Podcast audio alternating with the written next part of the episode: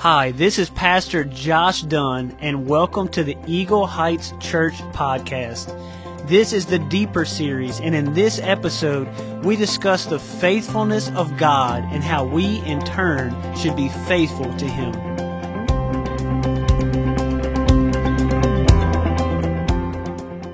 Hey guys, welcome to Deeper. My name's Caleb Hart, and I'm joined by Justin Barksdale and Justin Anthony. Last episode, we didn't get to a chance to introduce ourselves, so we want to take a few minutes and just tell you guys who we are, um, so that y'all know who is behind the mic. So, like I said, my name's Caleb Hart. Me and my wife Taylor have been coming to Eagle Heights for a very long time now, and we've been serving in the youth ministry for probably the past five, six years. Uh, we just had our first daughter this year. Her name's Ezra, and we serve in the media department as well. Um, I'm also joined by Justin Anthony. So, would you like to take a, few minutes to introduce yourself? Yeah, sure. My name's Justin Anthony. My wife Candace and I have been coming to Eagle Heights for around nine years now, and we both serve with the Passion Youth Ministry and in the media team here as well. And we have two beautiful little girls, Kinley, who's four, and Livy, who's two. We're also joined by Mr. Justin Barksdale. Would you like to take a couple minutes and introduce yourself? Hey guys, yeah, I'm Justin Barksdale. My wife's name is Samantha.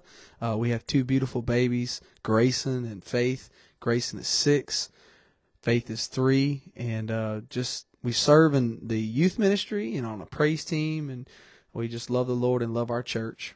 Guys, we're going to be talking about the faithfulness of God today, and uh, it's just an incredible thing to think about how faithful our God is. And uh, even when we're not faithful, He's faithful to us. Yep. And um, so I'm I'm I'm excited to just talk about this. We just want to talk to you today, get you thinking about some things. Maybe you're driving down the road right now. Maybe you're listening to this in your room or uh, whatever you do when you listen to podcasts. Uh, but it's it's imperative that we take a moment and we get in the spirit and we ask God to come and, and, and just help us hear from Him. And so uh, we've got a th- few things we just want to share with you today.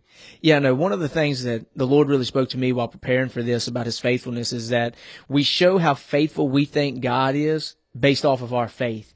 You know, because anytime we kind of go through something, we have just a rough spell in our life or something just don't seem to go right. If we get upset, get in the flesh or whatever, it shows our faith isn't right because we don't believe God is faithful enough to get us through the situation. And just thinking about Hebrews 11, you know, just the mighty men and women of God who were great examples of faith. And why was their faith important? Is because they had faith in God. They knew that God would fulfill what He said He was going to do. They were full of faith. There you go, right there. Yeah, faithfulness. Um, you know, if you just look at the definition, it means loyal, constant, and steadfast. True to the facts are the original. And, you know, I think about how faithful we are to watch our favorite team, or faithful we are to uh, go to a certain restaurant, or faithful we are uh, in in listening to certain podcasts like Deeper and uh, I like that you do that. But you know, yeah. we're faithful to things in our everyday life that a lot of times uh, are not always the godliest things that we could be faithful to. Mm-hmm. And uh, God wants us to be you know constant and steadfast, needing Him, and He is faithful, guys. Yeah, one of the most beautiful stories in the Bible to me uh, that portrays the faithfulness of God is the story of Ruth. It comes after the book of the Judges, and you know, in that time it was a very dark time for Israel. They kept rebelling against God, uh, but God remained faithful to them. He was he would send them a judge to free them from the, their different enemies, and then when Ruth comes, you know, there's a famine in the land, and I think that's more than just a physical famine. I think whenever it mentioned the famine in the land, they were really starved for the word in a way. They were kind of far away from God at the time, and in the story of Ruth, we see her physical redemption. We see her physical redemption by Boaz, and it's a beautiful picture of Christ's spiritual redemption to us and for us, and how He died on the cross for our sins, and how God made that as a plan for the fullness of time. And we get to see that even at the end of the story. You know, I'm going to read it real quick. It's Ruth chapter 4. All the way at the end. It's verse 18. It says, Now these are the generations of Perez. Perez fathered Hezron. Hezron fathered Ram. Ram fathered Amminadab. Amminadab fathered Nahshon. Nahshon fathered Salmon. Salmon fathered Boaz. Boaz fathered Obed. Obed fathered Jesse. And Jesse fathered David. So, and David was the forefather of Jesus. So God's promise at the beginning to bring a Savior through that lineage even in the faithlessness of the Israelites, God still showed his faithfulness by sending Christ through that promise. Yeah, and one of the things that stuck out to me was Ruth 116. But Ruth replied, Don't ask me to leave you and turn back. Wherever you go, I will go. Wherever you live, I will live. Your people will be my people, and your God will be my God. And with Ruth being a Moabite woman, her people didn't even serve the living God. They had their own gods, but Ruth was willing to lay it all down, forsake all, leave everything behind. She had already lost her husband, but she was willing to follow Naomi. And it just showed a hunger and a, a faithfulness on her part and we continue to see Ruth's faithfulness by when she went out to Boaz's field. Here's a man she doesn't know, people that she doesn't know, but she's willing to go out there and work hard to provide not only for herself, but for her mother-in-law as well. And then again, when Naomi had told her, you know, that Boaz was one of their family redeemers, she was willing to go lay at his feet and just submit herself in humility uh, before him. And he told her, you know, I, there's one man in line before I am to be your family redeemer. And this man wanted the land, but he wasn't willing to take Ruth. And we see God's faithfulness through that because Boaz was willing to not only have the land, but to take Ruth as well. And we see where God's faithfulness, he provided her with a husband, but his faithfulness overflowed from Ruth onto Naomi. Because when Naomi came back, she told her people, don't call me Naomi, which means pleasant, but call me Mara, which means bitter. Because she had lost everything. She had lost her husband. She had lost her sons. And we see, but because of the Redeemer, God blessed Ruth with a son, and we see where the joy is restored back to Naomi through God's faithfulness. Jeremiah said this in Lamentations 3, uh, verse 19 The thought of my suffering and homelessness is bitter beyond words. I will never forget this awful time as I grieve over my loss. Yet I still dare to hope when I remember this. The faithful love of the Lord never ends. His mercies never cease. Great is his faithfulness. His mercies begin afresh each morning. I say to myself, the Lord is my inheritance. Therefore I will hope in him. The Lord is good to those who depend on him, to those who search for him. So it is good to wait quietly for salvation from the Lord, and it is good for people to submit at an early age to the yoke of his discipline.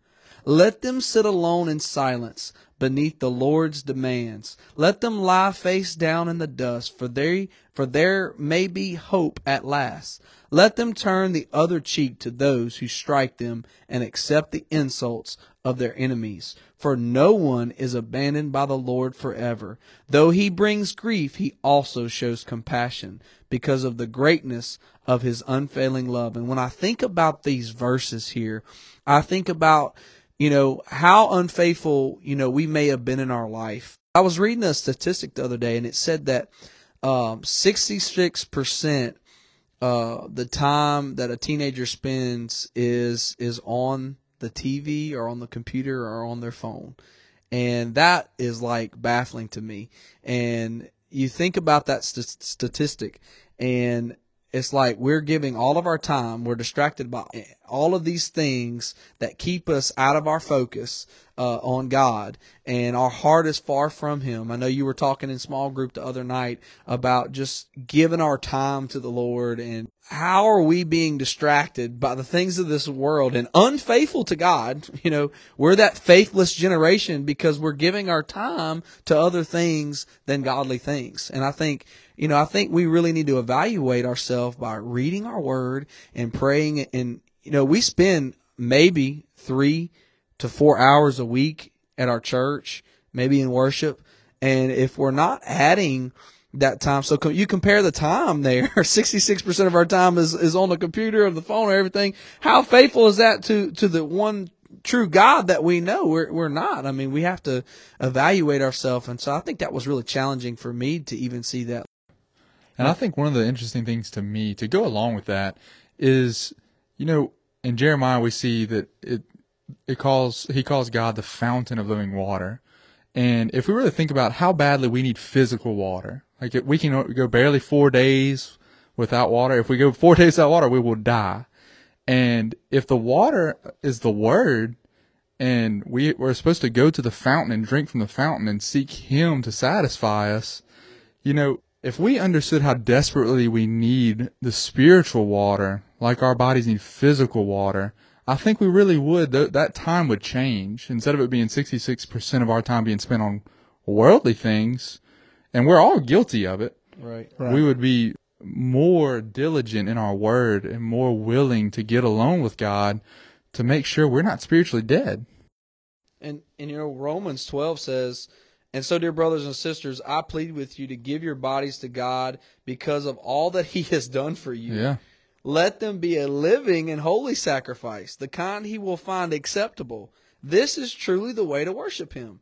Don't copy the behavior and the customs of this world, but let God transform you into a new person by changing the way you think. Then you will learn to know God's will for you, which is good and pleasing and perfect. Something you said earlier from Lamentations kind of hit me, and it, that got me thinking about the story of Job. Uh, sometimes we lose material things, and we go through a lot of different things in life. As even as believers, we know that trials will come, and God's faithfulness in those trials always amazes me, especially in the story of Job. You know, he lost everything, and his wife came to him and said, "Just curse God and die." But he said, You speak as a foolish woman. Shall we not receive good only from the Lord and not evil? And Job still had his hope in God that God was going to come through for him in some way, shape, or form. And he remained faithful to God in that season. And even though God had to do a little correcting to him, and he was, you know, putting him through the fire to teach him some things, we see that at the end, God shows his faithfulness by returning all things back to him. So we just get to see, even in our physical trials, how God is faithful to us, even with our physical needs, as much as our spiritual needs. God's faithfulness is awesome. It's one of those things that whether you've been saved for five minutes or 50 years, that you could just go on and on and talk about. But it's also one of those things that challenges us as a believer, you know, because we have to learn to lean on God's faithfulness. I think of the story about Shadrach, Meshach, and Abednego. And here's three guys who are willing to die leaning on God's faithfulness and knowing that he could deliver them from the fire than to live doubting God's faithfulness. And it's the same thing with Daniel in the lion's den. You know, he refused to stop praying even when the king made that uh, law and he was willing to face the mouth of the lion with the possibility of death leaning on God's faithfulness that he could save him and he could deliver him than to walk away and live doubting God's faithfulness. And, you know, God's faithfulness is something that we have to learn to lean on. And how do we do that? Is through his word. We have to know what God says about certain things and about all things, but, you know, sometimes specific things in our life, you know, we have to get in God's word and see what he says about that, see where his heart is on that. And when we do that, we have to take that stance in faith no matter what our circumstances look like, no matter what we may be facing, and it looks like doom and gloom around us. But we have to know that our God is faithful to deliver us. You know, the Bible says that He turns all things to the good for those who love Him. And I know, you know, in my life, there's been so many times where God, God's faithfulness is just shown through in each situation.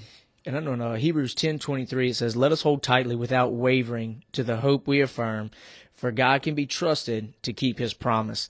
And, you know, all the way from the beginning, God promised a savior, you know, and just his faithfulness to bring that to pass. Even throughout, you know, the Israelites' unfaithful times and their faithful times, God stayed faithful to his word. And when we look at the life of Jesus, I mean, he fulfilled God's promise. He came, I mean, he lived a perfect and sinless life, but God sent his son, which was the promise, so that we can inherit eternal life, that we can be forgiven of our sins, pulled out of our sins. So that just, that excites me in itself. That's hope in Jesus. And the in Romans 10 says this. Uh, as we wrap up, I just want each and every person to think about this. Uh, if you don't know the Lord, you haven't accepted Jesus into your heart. It says this right here in Romans 10:9. If you openly declare that Jesus is Lord and believe in your heart that God raised him from the dead, you will be saved. For it is by believing in your heart that you are made right with God, and it is by openly declaring your faith that you are saved. So I just encourage you to pray right now. Ask the Lord, say, Lord, I need you. I need you to come into my heart. I need you to forgive me of my sin. I'm sinful. I, I haven't been faithful to you. I haven't known you like I need to know you. And I want to be filled with faith. I want to be a faithful member of your body. So, Lord, just come into my heart and touch me. Lord, I declare this today in Jesus' name.